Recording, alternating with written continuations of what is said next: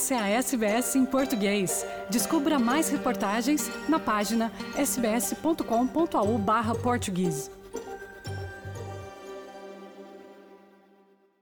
Olá, Rivaldo. Super orgulhosa de falar consigo, principalmente em português. Um, o que é que acha deste estádio? É Não. pequenino comparado com outros. Não, não, muito, muito bom. Hum, É? Comparado assim com o maior estádio do Brasil. Como é que é? Um bocadinho maior os do Brasil, não? Se for é pouco, né? Mas tá, tá muito bem, muito, Hum. muito bonito. Ainda bem. Olha, eu queria, queria dar-lhe as boas-vindas em nome da SBS em português, a Sydney. O que é que acha da cidade? Está a gostar? É a primeira vez que está cá? Primeira vez que eu tive aqui, já tive em outro lugar, mas não aqui na, aqui na, aqui, né? Então passei ontem, muito bonito, só que é poucos dias, né? É, Eu até espero- quando? Até quando? Hum, acho que amanhã à noite. Que eu tô, Você já, já, já... já vou, mas tem que Oh. voltar, né? Porque eu gostei, já falei pra minha família, pra minha esposa que, Boa. que é muito bonito, Deixe-nos pra... saber quando vier para Aham. falarmos outra vez, ok?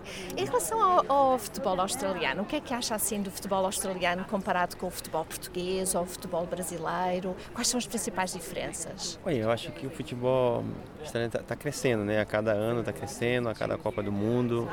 É, isso é importante, né? A gente sabe que o esporte aqui, outro tipo de esporte aqui, já ganharam outras medalhas, são muito bons. E no futebol ainda não chegou lá, mas eles estão trabalhando, conseguiram uma classificação muito importante para o, para o país.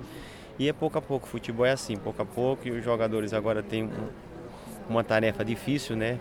Nessa, nessa Copa do Mundo, né? Contra uma chave difícil, mas que eles já enfrentar, enfrentaram duas seleções na Copa do Mundo passada, que já conhecem, então acredito que tem uma grande possibilidade de se classificar para a próxima fase. Muito bem. E o futebol eh, australiano feminino?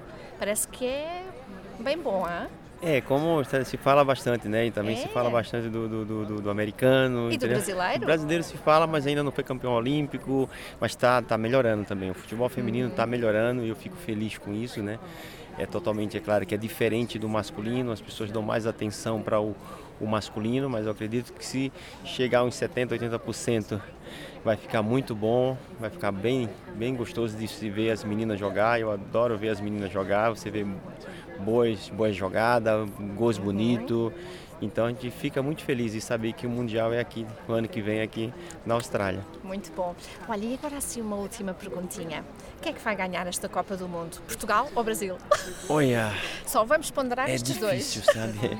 É difícil, né? Mundial é difícil. Você vê que estamos indo para a quinta Copa do Mundo, né? E o Brasil ainda não jogou quatro, tá indo para a quinta e todo mundo está esperando o Brasil campeão, né?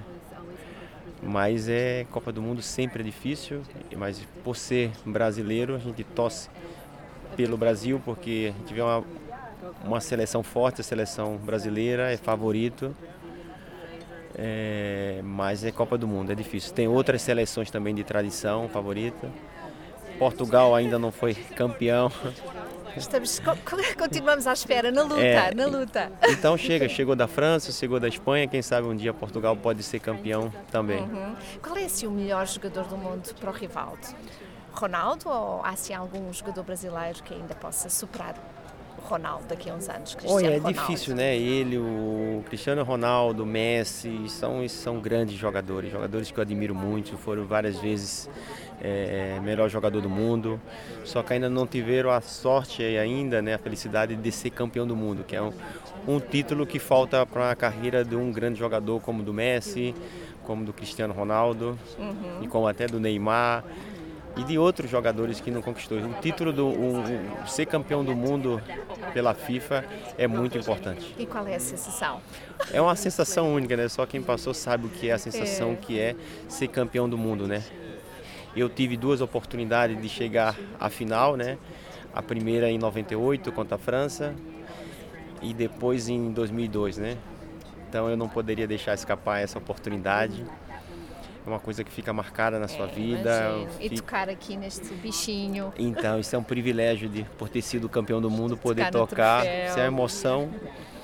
Muito grande, né? Você saber que essa aí há 20 anos atrás eu toquei nela e tenho essa possibilidade de tocar novamente. É, então isso aí que está no coração de Exato, todos ainda, isso não, tem é? preço, né? Então é, é, muito, muito gratificante, né? Você ser campeão do mundo. Maravilha. Olha, posso pedir para gravarmos uma mensagem última para toda a comunidade da SBS uh, em português, nomeadamente para a comunidade brasileira. Só assim um alô para todos os brasileiros que vão adorar, adorar ver o Rivaldo uhum. no nosso, nas nossas redes sociais. Pode ser? Pode. Ok.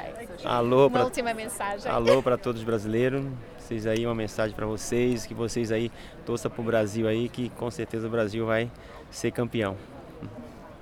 Super obrigada. Nada. Super obrigada. Tchau, Nada. tchau.